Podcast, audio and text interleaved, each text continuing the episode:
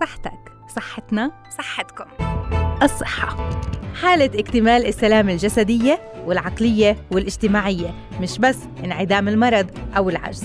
حافظ على صحتك لتعرف قيمتها قبل ما تفقدها وتحافظ على الوسادة الناعمة اللي رح تستند عليها أيام شيخوختك لتضل بصحتك تابعنا ببرنامج الصحة عال إعداد وتقديم سماح منصرة لتضلها صحتكم عال العال.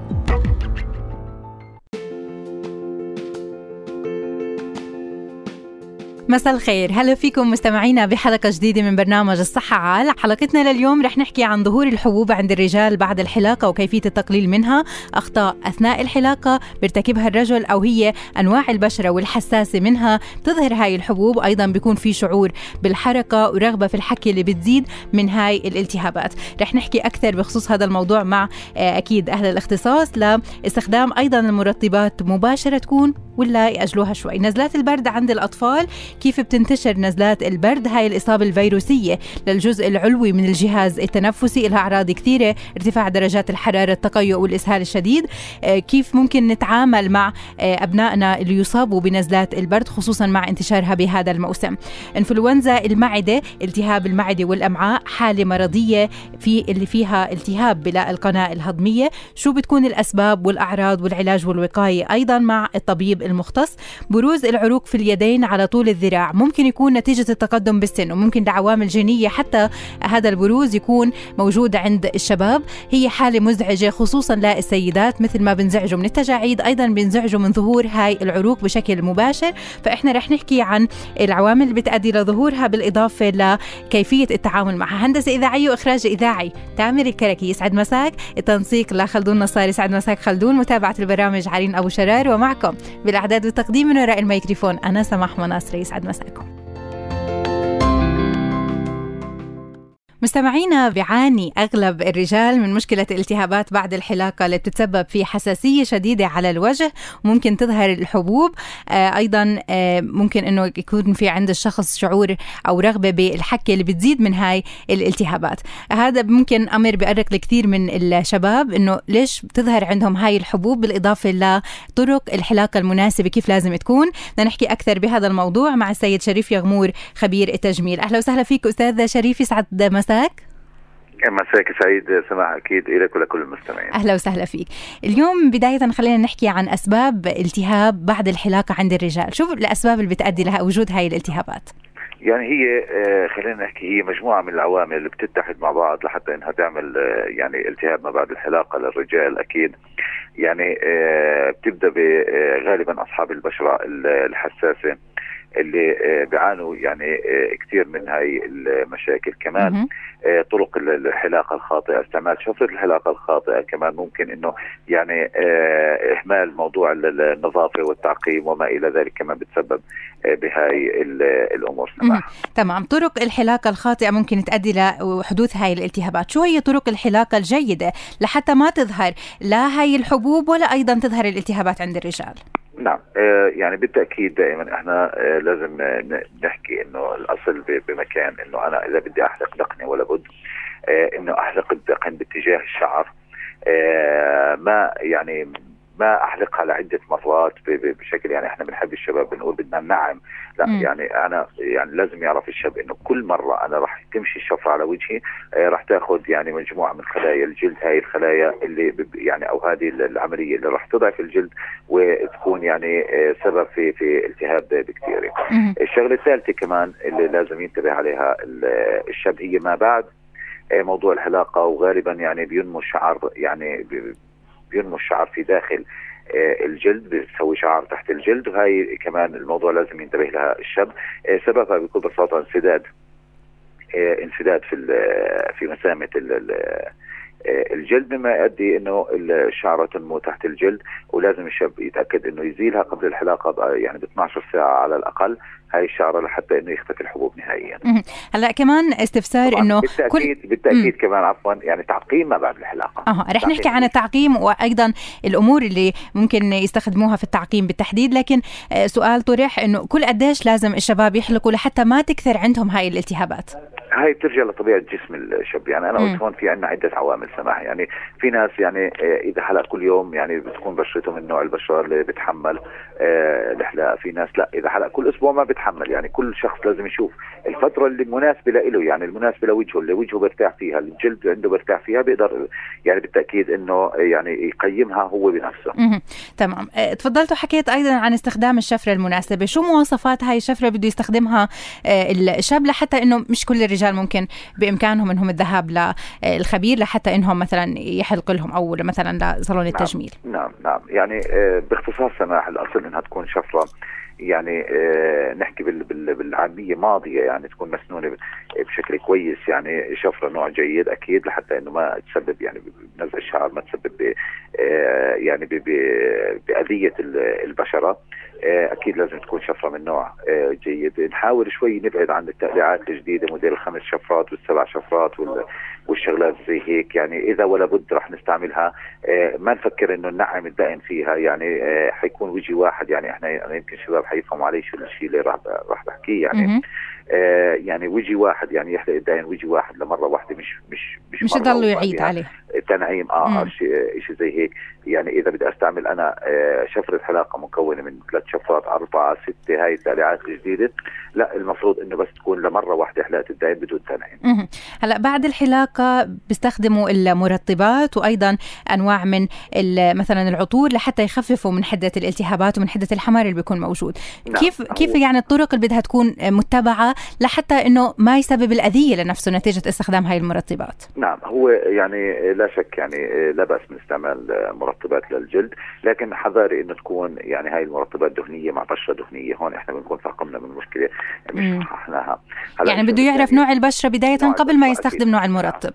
نعم الشغله الثانية في بعض ال في بعض ال يعني أنواع البشرة بتتحسس أصلا من العطور. يعني فلما هي بتتحسس من العطور المفروض إنه يستعمل يعني آه، معق يعني مواد معقمة ما فيها ما فيها العطور خصوصا عطر البرغموت اللي يعني آه، بعض مكونات العطور بتتكون من البرغموت اللي بتسبب تهيج في كثير من آه، يعني من أنواع الجلد. فممكن نستعمل مطهر.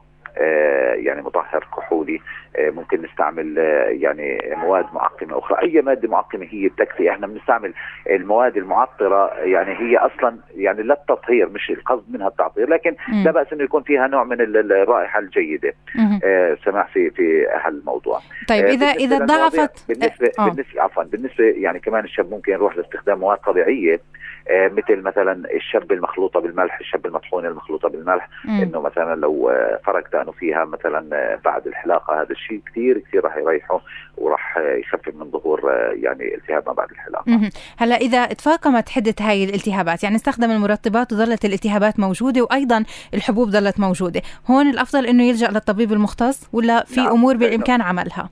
نعم هون الفكرة إنه بتحول هاي موضوع الحبوب البسيطة لالتهاب جلدي. آه الالتهاب الجلدي بحاجة لعناية الطبيب ممكن إنه يعطيه مراهم ممكن إنه يعطيه أدوية بالفم للتخلص من هاي ال ال ال الالتهابات. يعني آه إذا تفاقمت هون ما أصبح يعني عارض بسيط هو أصبح آفة. الأصل بمكان إنه آه الشاب على طول يتوجه إلى الطبيب المعالج اللي ممكن يوصف له العلاج المناسب. تمام.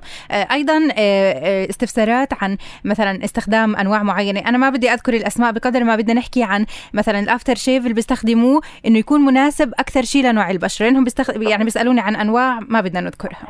نعم صحيح لأنه أنا حكيت شيء لازم أنا أشوفه موجود في السوق يعني آه خليني أحكي لك ما شاء الله الخيارات يعني الآن الخيارات كثير كبيرة آه بإمكان شب ال ال يعني أفضل شيء إنه الشاب يعرف نفسه يعرف وجهه يعرف م. طبيعة جلده ومنها ينطلق لحتى يشتري الشيء اللي بيناسب الجلد تمام.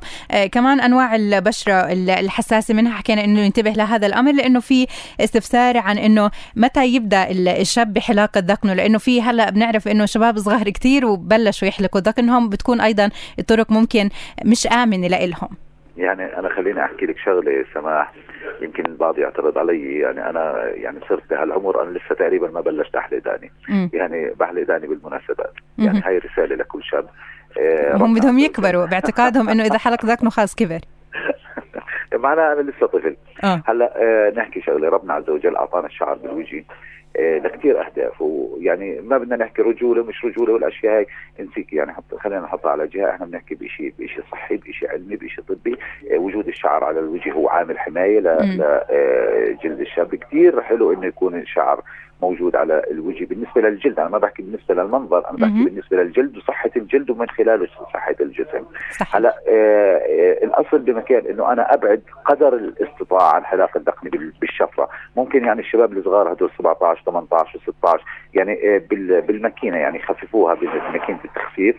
مثل المواكين اللي بيحلقوا فيها شعرهم كثير بتريحهم. بتعطيهم كمان يعني تقريبا يعني 90% من المنظر اللي هم بيتفرجوا عليه. تمام. إن شاء الله إنهم يستفادوا من هاي النصائح. بدي أتشكرك خبير التجميل الأستاذ شريف يغمور يعطيك ألف عافية. مستمعينا فاصل وراجعين لبرنامج الصحة عال. ابقوا معنا. لما يكون طفل مريض كل شيء بنريد القيام فيه هو إنه نخفف من حدة الألم عنده حتى يتمكن من النوم ويشعر بشعور أفضل، بالطبع في العديد من الأدوية اللي ممكن يكون في استخدامها آمن لتخليصه من الالام اللي بتكون موجودة، لكن معظم الأدوية بتحتوي على نكهات صناعية مواد كيميائية ممكن تأثر على الأطفال، هلأ موسم اختلاف الجو ممكن يصاب الطفل بنزلات البرد اللي هي إصابة فيروسية بالجزء العلوي من الجهاز التنفسي، هاي هاي الأعراض اللي بتظهر على الطفل كيف ممكن إن نتعامل معها بطرق آمنة للأطفال؟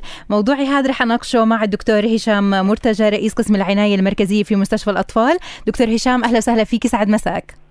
أهلا وسهلا الله يخليك يا رب. أهلا وسهلا بحضرتك. نزلات البرد عند الأطفال هاد موسمها مثل ما عبر الكثير من الأشخاص اللي أرسلوا لي هذا الموضوع.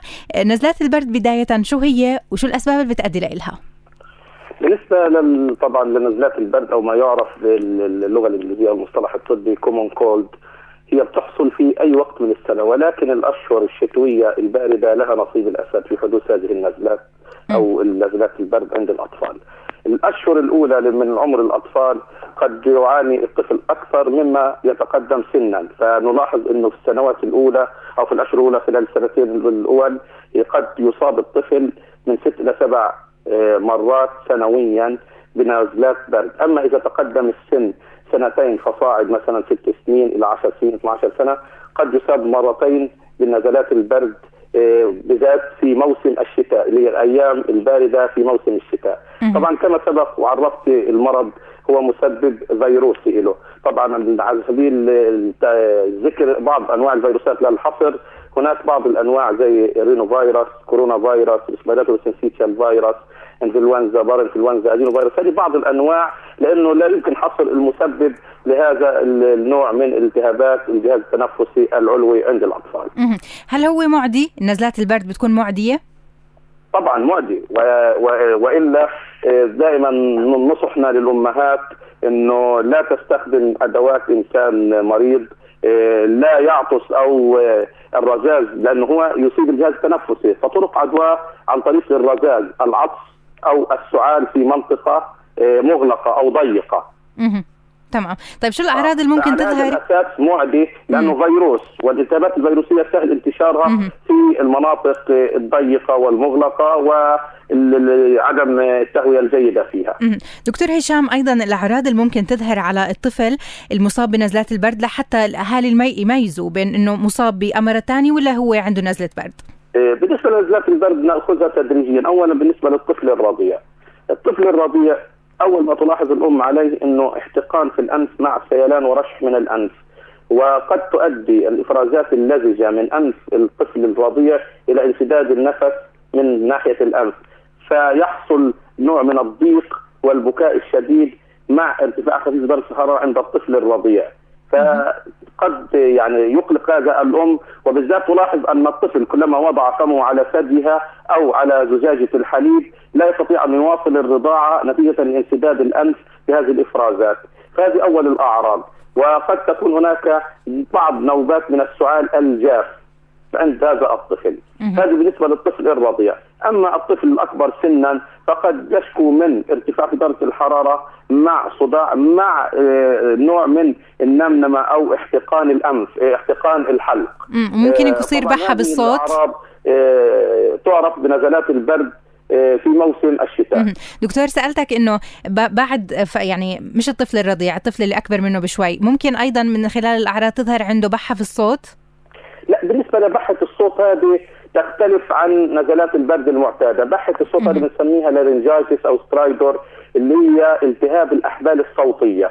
وهذه بتحصل طبعا هي جزء من الجهاز التنفسي لكن لا تعتبر من نزلات البرد. قد تكون من مضاعفات نزلات البرد. هذه طبعا تحصل بحة في الصوت وضيق في النفس ودائما نلجأ إلى علاج الاسترويدات والأكسجين الرطب ووضع الطفل تحت المراقبة في المستشفى، أما نزلات البرد آه، الخفيفة آه، هي ممكن السيطرة عليها بسهولة، أما بحة الصوت فهي التهاب حنجرة. معروف. طيب هلا في بعض الأعراض اللي بالإمكان السيطرة عليها لكن في أعراض ممكن تتفاقم عند طفل وممكن أيضا يعني مثلا اعطائه الكمادات أو اعطائه بعض المسكنات ما تخفف حدة الألم عنده. فشو العلاجات اللي ينصح فيها آه، ينصح فيها الأهالي بإعطائها لأبنائهم في هاي المرحلة؟ آه، بالنسبة للطفل الرضيع نبدأ بالطفل الرضيع لأنه دائما يكون القلق على الأقل سنا والفئة الأولى من في الأشهر الأولى من العمر. إذا لاحظت الأم هناك احتقان في الأنف وانسداد من إفراز لزج فهناك محلول ملحي على نقط. تركيزه تسع اعشار هذا متوفر في الصيدليات. اسمه محلول ملحي تركيز تسع اعشار توضع نقطة في فتحة الأنف في كل فتحة. قبل كل رضعه من ثلاث إلى أربع مرات يوميا. هذه تؤدي إلى نوع من السيولة للإفرازات اللزجة ثم تقوم الام بشفطها في أداة شفط معينه تباع في الصيدليات أو عن طريق تنشيف الانف بورق الفاين اللي هو ال ال ال الورق الناعم. هذا على أساس إنها تنظف الأنف فيريح الطفل من إيش؟ من آه، ضيق النفس عن طريق اللي كان بصير التنفس عنده طبيعي.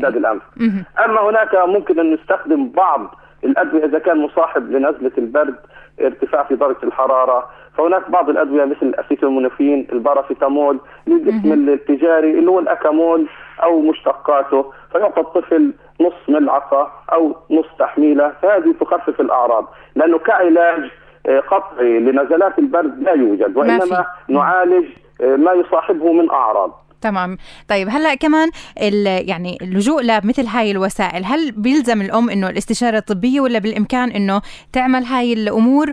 آه، ممكن بدون العودة للطبيب بما إنه تفضلت وحكيت إنه هاي الأمور موجودة عند الصيدلي مثلا؟ لا هو يجب طبعا الأم في الأول كعناية بالطفل في البيت. إذا سيطرت على هذا الأمر لاحظت إنه الطفل هيرتاح بعد استخدام العلاج المبدئي اللي نصحنا به إذا لاحظت إنه الطفل لا زال يعاني من مثلا ارتفاع في درجة الحرارة وما زال ضيق في التنفس من انسداد الأنف لابد أن تراجع طبيبها. لأنه الطبيب هنا سيلجأ لدرا يعني سيدرس الحالة هل هي انحصرت في آه، نزلة برد عادية بسيطة أم دخلت في مضاعفاتها لأنه معروف إنه أعراض هذه النزلات البرد آه، تأخذ أسبوع. من أوه. لكن إذا امتدت عن أسبوع قد يعاني الطفل من مضاعفات نزلات البرد ومن أهم مضاعفات نزلات البرد إنه يصاحبها التهاب الأذن المتوسطة أو التهاب الجيوب الأنفية أو تؤدي إلى نوع من أنواع الحساسية الصدرية. يعني الأفضل بعد ما تقدم هاي العلاجات الأولية أو الإسعافات الأولية للطفل إنه تلجأ للطبيب المختص، هلأ شو يعني كيف بيتم التشخيص وأيضا شو العلاجات المقدمة؟ إيه، زي ما حكينا ليس هناك علاج إيه، قطعي ولا علاج ثابت وإنما علاج عرضي. لاحظنا ارتفاع في درجه الحرارة نعطي الطفل بعض مخفضات الحرارة مثل اللي هو الباراسيتامول أو الاسيتامينوفين لاحظنا هناك مضاعفات صاحبة طبعا هذا الاستشارة الطبيب. قد المضادات الحيوية ليس لها دور في هذا العلاج. ولكن إذا دخلنا في مضاعفات المرض كأن أصبح هناك احتقان في الجيوب الأنفية والتهاب نضطر إلى استخدام المضادات الحيوية. قد نستخدم آه، خافض للحراره قد نستخدم مضادات الهستامين ومضادات الاحتقان الأنفي. فهذه طبعا لا يمكن اللجوء اليها مباشرة من الصيدلية ولكن بمعرفة الطبيب. نعم. طيب في هلأ بعض الأمهات اللي بتحكي بأنه لما يصاب طفلها بنزلات البرد إنه بيرفض تناول الطعام. فهي أيضا كيف تتعامل معاه لحتى تحببه بنوع معين مثلا من الغذاء؟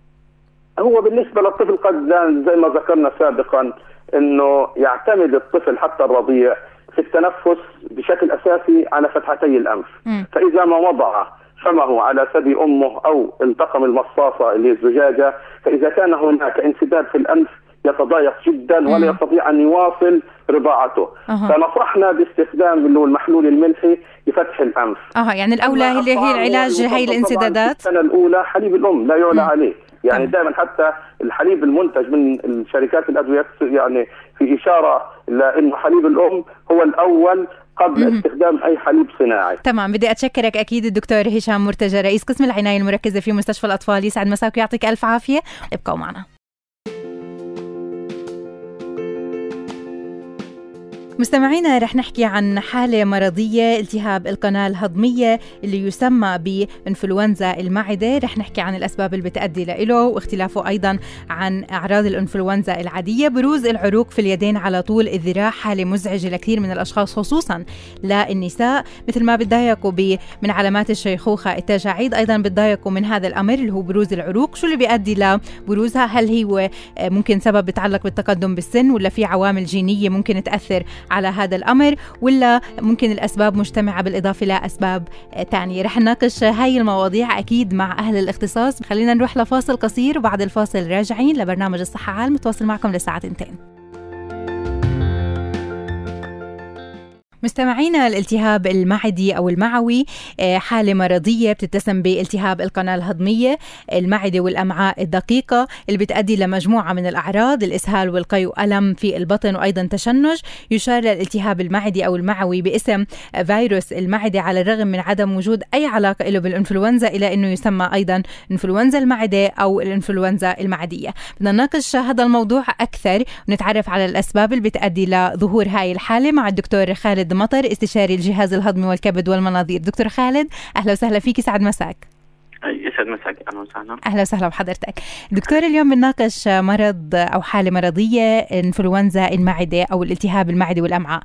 أول شيء خلينا نوضح المقصود بهاي الحالة.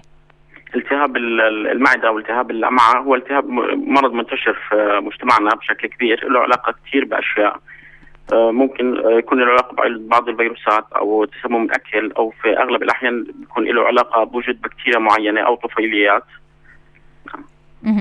الأسباب الأخرى أيضا اللي بتؤدي لظهور هاي الالتهابات شو هي؟ أسباب فيروسية بكتيرية؟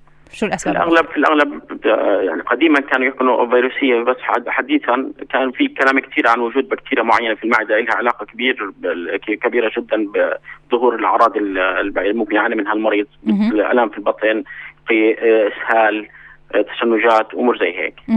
هلا دكتور لما نحكي عن شيء بتعلق بالجهاز الهضمي بتبادر لذهن الناس إنه من نوع معين من الغذاء صار هذا الالتهاب. فهل هي أسباب تتعلق بالغذاء؟ آه، أيضا بتؤدي لظهور هاي الحالة؟ الغذاء هي مساله نظافة الغذاء لأنه في زي ما حكيت قبل هيك قبل شوي في بكتيريا معينة تنتقل عن طريق الأكل. هي لها دور كبير إنها تسبب التهابات. ممكن تكون التهابات حادة أو ممكن تكون التهابات مزمنة. ممكن المريض يكون يعاني لسنين أو لأشهر قبل ما يزور الطبيب طيب إذا كان الالتهاب آه، بكتيري شو الأمور اللي بتأدي لانتقال هاي البكتيريا للأمعاء؟ آه، اللي بأدي هي عدم نظافة الأكل. إنه الواحد مثلا يكون أكل أكل من مكان منظف فبتنتقل أو تنتقل من شخص لشخص أو عن طريق المية. المية لها دور كبير في انتقال البكتيريا هاي. البكتيريا هاي تقريبا اكتشفوها في التسعينات. كان كثير يعزل الأمر لوجود فيروسات أو تسمم أو أشياء أخرى. البكتيريا هاي غيرت آه، مفهوم التهاب المعدة سميها البكتيريا الحلزونية. في الدول العالم الثالث موجود تقريبا في 70% من الناس. لها دور كبير في الشكوى اللي بيشكي منها أي مريض الام في المعدة تقيؤ إسهال أمور زي هيك. آه منتشرة بشكل كبير. آه فعلاجها كثير بريح كثير من الناس واكتشافها كان له دور كبير في علاج كثير من أمراض الجهاز الهضمي. أيضا أطلق على هذا الالتهاب عنوان إنفلونزا المعدة، فهل آه، يعني شو شو السبب اللي أدى لإطلاقهم هذا الاسم على آه، حدوث هاي الأعراض؟ ممكن يكون في بعض الأعراض مشابهة لأعراض الإنفلونزا العادية الام في البطن تقيؤ تعب إرهاق بس هي بتفرق طبيعة الحال عن الإنفلونزا العادية. الإنفلونزا العادية لها أعراض ثانية مثل الحرارة إحساس بالتعب إحساس بألم في العضلات ألم في العظم تفرق شوي. آه زمان كانوا يحكوا إنه فيروس ممكن يكون له علاقة بالموضوع بس حاليا كل الكلام أو كل الحديث عن وجود البكتيريا هاي اللي بنسميها البكتيريا الحلزونيه هي لها دور كبير في آه، التهابات المعدة والجهاز الهضمي بشكل عام. مين الأكثر عرضة للإصابة فيها الأطفال ولا ما بفرق العمر للإصابة بحدوث هذا الالتهاب؟ الأطفال أكثر، الأطفال وكبار السن هي موجودة تقريبا مثل ما حكيت موجودة مم. في 70% من الناس، مش شرط إنها تسبب أعراض عند كل الناس،. بس في بعض الناس عرضة بالأخص الأطفال وكبار السن. مم. طيب الأعراض اللي ممكن تظهر نحكي عن أعراض ممكن تكون خطيرة لا سمح الله، آه هاي الأعراض شو بتكون؟ الأعراض هاي ممكن يكون الام شديدة في البطن تقيؤ مستمر إسهال مستمر ممكن يكون أعراض مثل هيك. فالتقيؤ المستمر ممكن يؤدي للجفاف ممكن يعرض حياة المريض للخطر مثله مثل الإسهال المزمن أو الإسهال المستمر. آه، هلا أيضا بيعانوا من الحموضة ممكن يعانوا من الإغماء من تقلصات البطن؟ ممكن أكيد في تقلصات في يعني أعراض شبيهة جدا بأعراض اللي القرحه المعدية. بتلاقي المريض عنده آه، مثلا ألام في البطن ترجع لظهره انتفاخات آه، إسهال آه، أعراض مثل الحموضة ممكن يكون المريض بيعاني منها شبيهة بالحموضة. فأعراض كثير كثير كثير ممكن تسبب البكتيريا هاي. نعم. يعني هذه الالتهابات ممكن تكون معدية في كثير من الأحيان؟ معدية من شخص لشخص معدية صحيح. صحيح معدية. أها. الأشخاص اللي عايشين في نفس البيت أو أو بياكلوا من نفس الأكل. امم طيب التشخيص دكتور في حال وصلكم آه، شخص بيعاني من هاي الأعراض كيف بتكون طريقة التشخيص له يعتمد على الأعراض كانت حادة ولا أعراض طويلة الأمد أو مزمنة. اذا كانت حادة ممكن تكون شيء عابر برضه ما مش شرط يكون له علاقة بالبكتيريا هاي نفسها. مم. ممكن تكون نتيجة أكل معين أو يكون نتيجة فيروس عابر أو أمور زي فيعتمد على وضع المريض الكلينيكي أو السرير طريقه الامر إذا كان المريض مثلا ممكن إنه يزود كمية السوائل أو ممكن نعطيه بعض الأدوية توقف الاستفراغ ممكن وضعه يتحسن يعتمد على عمر المريض آه، كمان. يعني بنقدر يعني نعتبرها التهابات خطيرة في حال تكرارها كمان؟ في حال تكرارها وفي حال العمر اللي بتأثر عليه. الطفل طيب الحال بيفرق عن الانسان الكبير. الكبير في العمر بيفرق عن الشاب. فإلها دور في التقييم العام للمريض نفسه. مش مش كل إنسان بتأثر بالالتهابات هاي بنفس القدر. في واحد بيفرق عن الثاني. طيب كمان آه، يعني حكينا عن أسباب بتؤدي لظهور هاي الالتهابات اللي هو مثلا آه، أنواع معينة من الغذاء. إذا كانت بنتحدث عن أساليب الوقاية مثلا الغذاء إذا كان السبب الأفضل إنه نتناول غذاء نظيف. أيضا الأساليب الوقائية الثانية اللي بالإمكان اتباعها. الأساليب هي أهم شيء حكاية النظافة. النظافة مثل الأكل الاهتمام المي كمان لها دور كبير. نحاول إنه يعني نستهلك المياه تكون نظيفة نتأكد من مصدرها.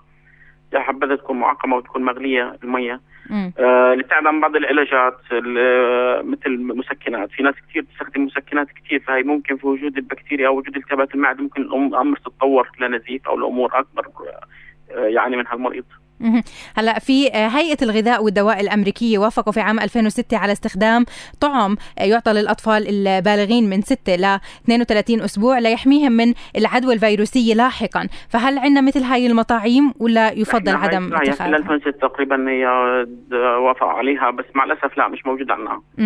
بالنسبة للالتهاب بعض الفيروسات منها التهاب الكبد من نوع الف بنصح تنعطى للاطفال عندهم بس مع الأسف عندنا لا مش مش موفرة. طيب يعني في مساعي مثلا لحتى يوفروها عندنا آه، هذا الطعوم للأطفال؟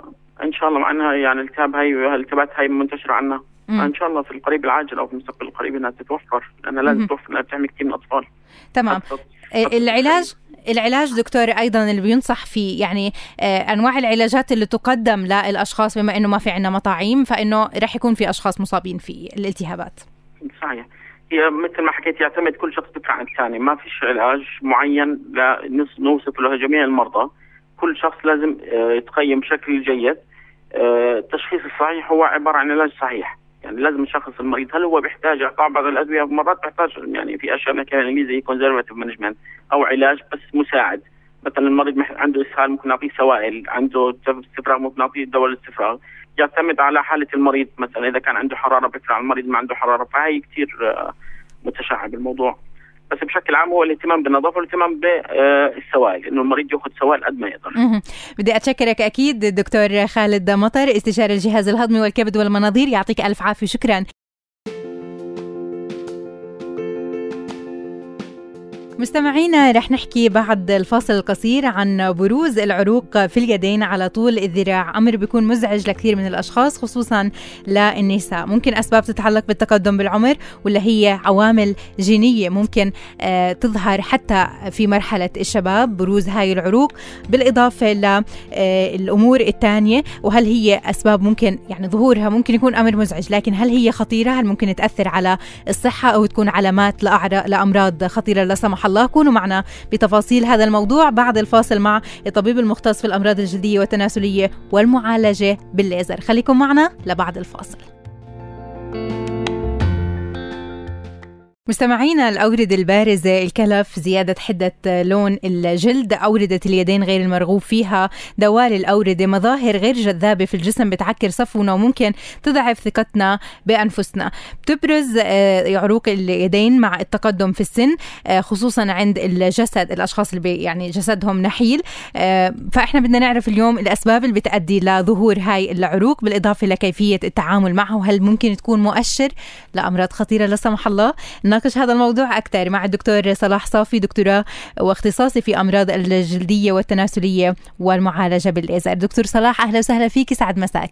مساء الخير. أهلا وسهلا بحضرتك. دكتور اليوم بنحكي بالتحديد في موضوع الصحة في برنامج الصحة عال عن بروز. العروق في الإيدين على طول الذراع بيكون أمر مزعج لكثير. لكثير من الأشخاص خصوصا للسيدات.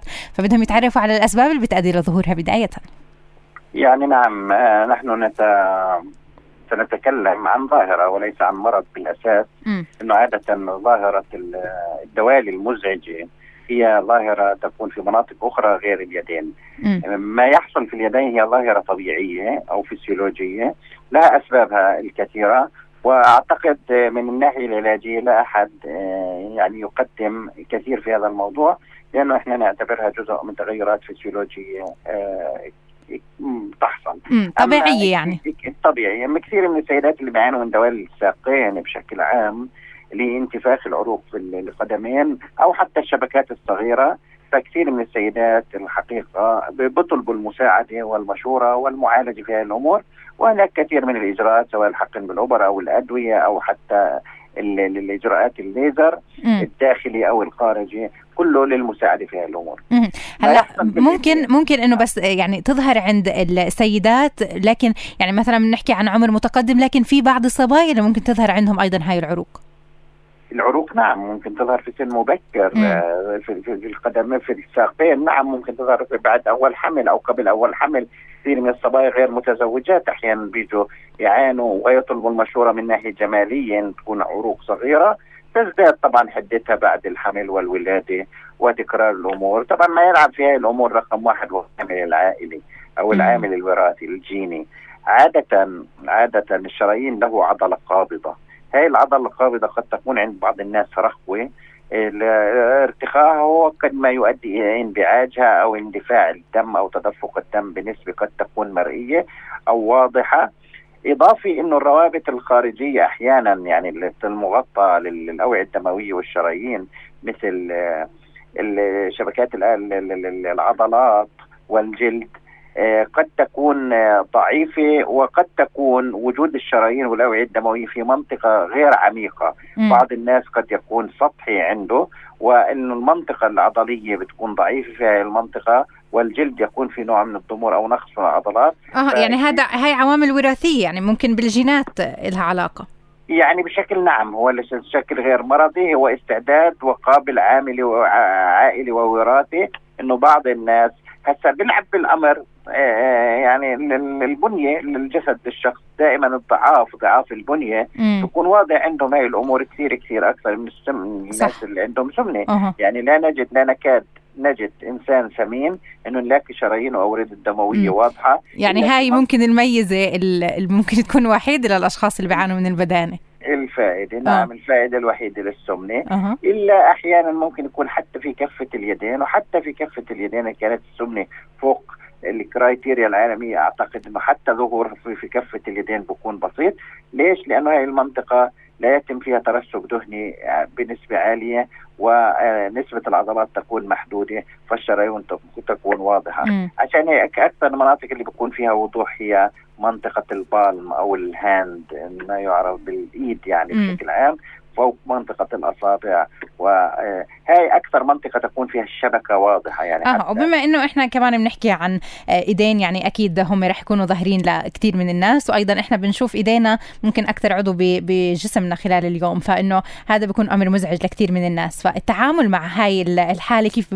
يعني كيف بتكون طرق طرق المعالجة؟ يعني هو شوف الأوعية الدموية هي لا يتم اللعب فيها على الإطلاق يعني لا يتم حقنها بأي دواء لا يتم حقنها بحقن أوبر.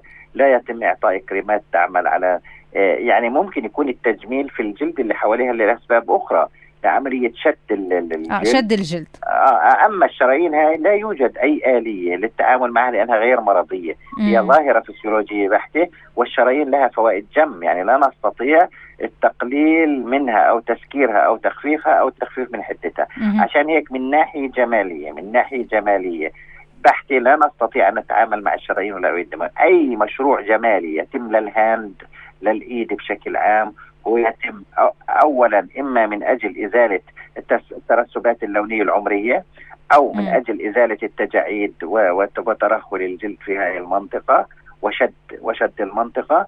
آه، ممكن يكون على شكل فيلرز وحشوات وتعبئة ولكن هذا لا لا يوجد أي إجراء جمالي نتعامل فيه مع الأوعية الدموية الموجودة. يعني ما بيتم الاقتراب من الاورده والشرايين لا ابدا؟ لا لا. يعني قديش إحنا بنشارك في مؤتمرات عالمية وبنشوف ونروح وأجهزة ليزر وإلى آخره. لا يوجد لحد الآن إنه أي وسيلة تجميل مشان تخفيف من الشرايين الموجودة في الإيد لأنه هذا شريان يعني هون هو في... شريان تروية دموية أه. هو شريان ليس آه، مرضي. صحيح. دكتور في آه، بعض الاستفسارات إنه عن هاي الأوردة إذا كانت مقدمة لحالة مرضية خطيرة فإنه أنت يعني جاوبت لنا على السؤال إنه هذا أمر طبيعي ممكن يحدث لأي شخص ممكن يتقدم بالسن لكن ما بيكون مؤشر لأمراض خطيرة.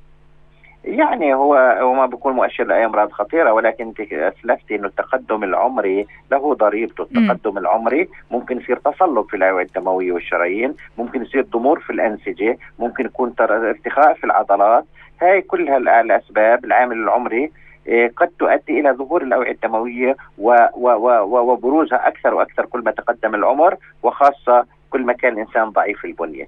فهاي يعني لأنه بصير في تصلب بصير في ضمور في العضلات وبصير في ارتخاء في الجلد وفقدان بعض المكونات الجلد فيؤدي إلى ظهورها مع العمر. يعني كل ما كبر الإنسان كل ما كان وضوحها أكثر. لكن يعني آه توضحت هاي الصورة لكن للعروق أيضا اللي بتظهر في القدم آه التعامل معها بيكون بنفس الطريقة؟ لا العروق هسه العروق اللي بالقدم دائما إحنا الدكتور يعني لما يطلع عليها في نوعين من العروق. في العروق اللي هي الشبكات الوريدية والشب وال الشرايين الطبيعية اللي مغذية اللي هي هاي ضرورية. وهناك الشبكات الشبكات الوريدية التي تؤدي إلى ظهور ما يعرف بالفاريكوز فين أو الدوالي بين الاختصار. الدوالي المرضي إيه نستطيع التعامل معه. التعامل معه ليش بيتم التعامل معه؟ لأنه شبكة الاورده الدموية إيه إذا سكرنا واحد نجد عشرات الشبكات الأخرى التي يتم فتحها للتعويض للتعويض. فهي بيسموها collateral circulation يعني م. شبكة أوعية دموية يتم فتحها تكون صغيرة وتكبر مع الوقت آه، آه، للتعويض عن الشيء اللي من بنقسمه ولكن هنا لا يمكن إنه نيجي لشريان زي الشريان اللي واضح بالايد المغذي ونسكره لأنه لا يتم فتح تعويض له في المقابل. عشان هيك في الإجر ممكن يتم التعامل بشكل تجميلي مع بعض الاورده الدموية وبشكل طبي أحيانا لأنه بعض الناس بيعانوا من ألم أثناء الوقوف صحيح. أو أحيانا خوف من التجلطات لكن إنه الحالة بتختلف بين التعامل ما في هاي الاورده بين الإيد وبين القدم. بدي أتشكرك أكيد الدكتور خالد صافي دكتوراه اختصاص في الأمراض الجلدية والتناسلية والمعالجة بالليزر. يعطيك ألف عافية دكتور الشكر موصول لكل ضيوفي بهالحلقة. يعطيكم الخير والصحة والعافية وإن شاء الله إنه الفائدة تحققت لكل مستمعينا. الشكر أيضا من فريق العمل هندسة إذاعية وإخراج إذاعي. تامر الكركي ومعاذ كوانين يسعد مساكم شكرا لكم التنسيق لخلدون نصار يعطيك ألف عافية. متابعة البرامج عرين أبو شرار. ورفقتكم بالإعداد والتقديم من وراء الميكروفون سماح مناصرة. في أمان الله.